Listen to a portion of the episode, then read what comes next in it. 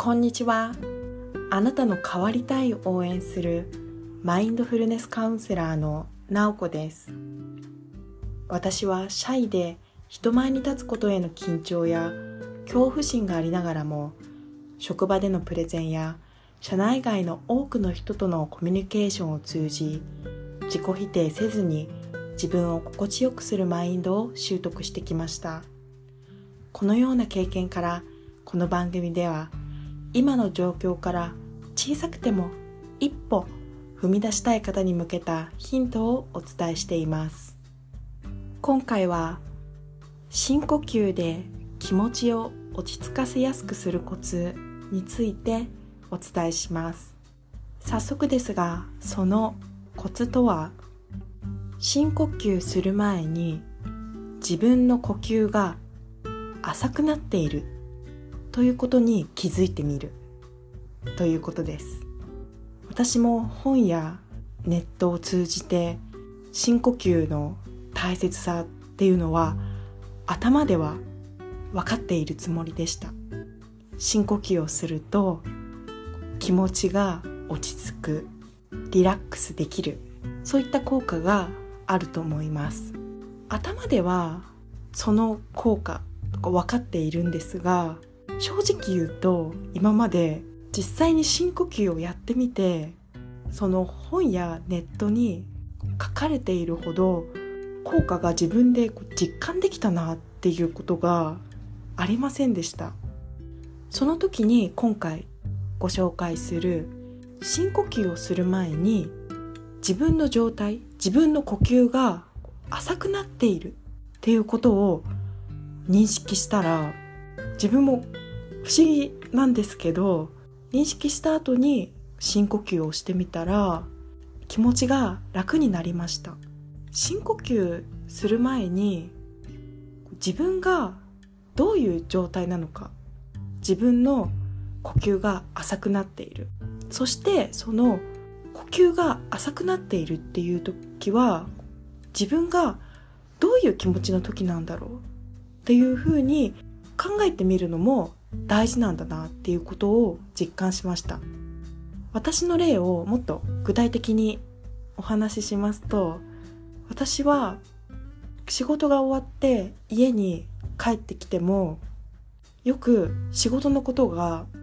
頭に浮かんできて例えば家事をやっていたりリラックスして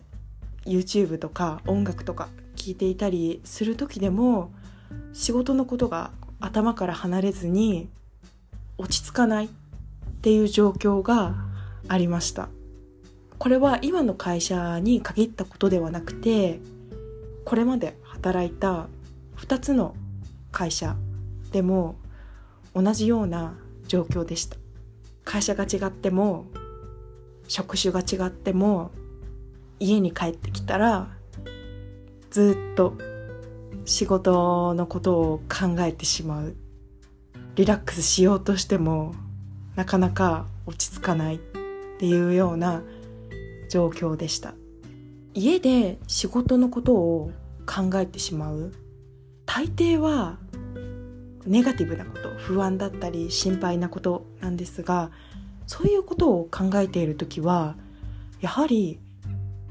呼吸が浅くなっていました。でもこれは自分で気づこうとしないと気づかないことでした。でそこであ私はネガティブなことを考えてると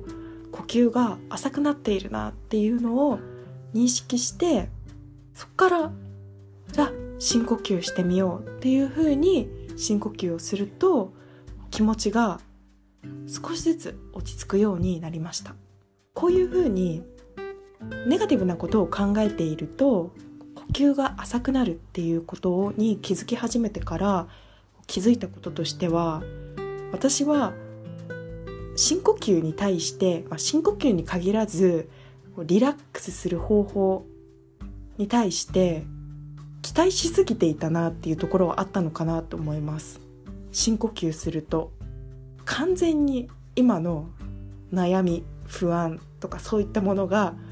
飛んでいって楽になる。状態。そういうことを期待していたのかなって思います。でも実際そういうふうに完全に楽になるっていうのは難しいことだなと思います。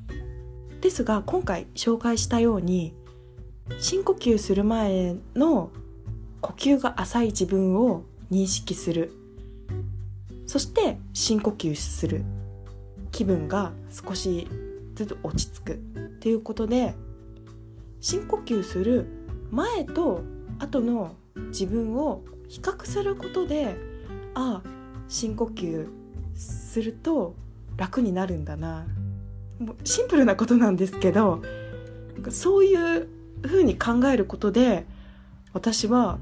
この深呼吸によって気持ちを落ち着かせやすくなりました。これは深呼吸に限らず他の方法でも使えると思います。例えば私は緊張したり不安なことがあると体に無意識のうちに力が入っているタイプでした。それを例えば肩。肩に力が入っているなっていうのを気づきます。あ肩に力が入っているなっていうのを自分の中で気づいてちょっと肩の力を抜いてみよう。っていう風にやると自然と肩の力が抜きやすくなりました。それが本当に単純なんですが本当にこう当たり前のことというかシンプルなことなんですがその自分が肩に力が入っているっていうことを認識せずに肩の力を抜こうとしても私は難しかったです。今の自分の気持ちもそうですがこう体呼吸もそうですし体の力の入り具合そういったものをそういったことを観察する習慣をつけていくとより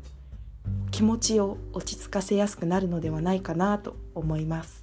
今回は深呼吸で気持ちを落ち着かせやすくするコツとして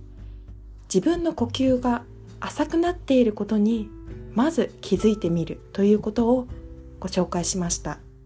今回も最後まで聞いていただきありがとうございました。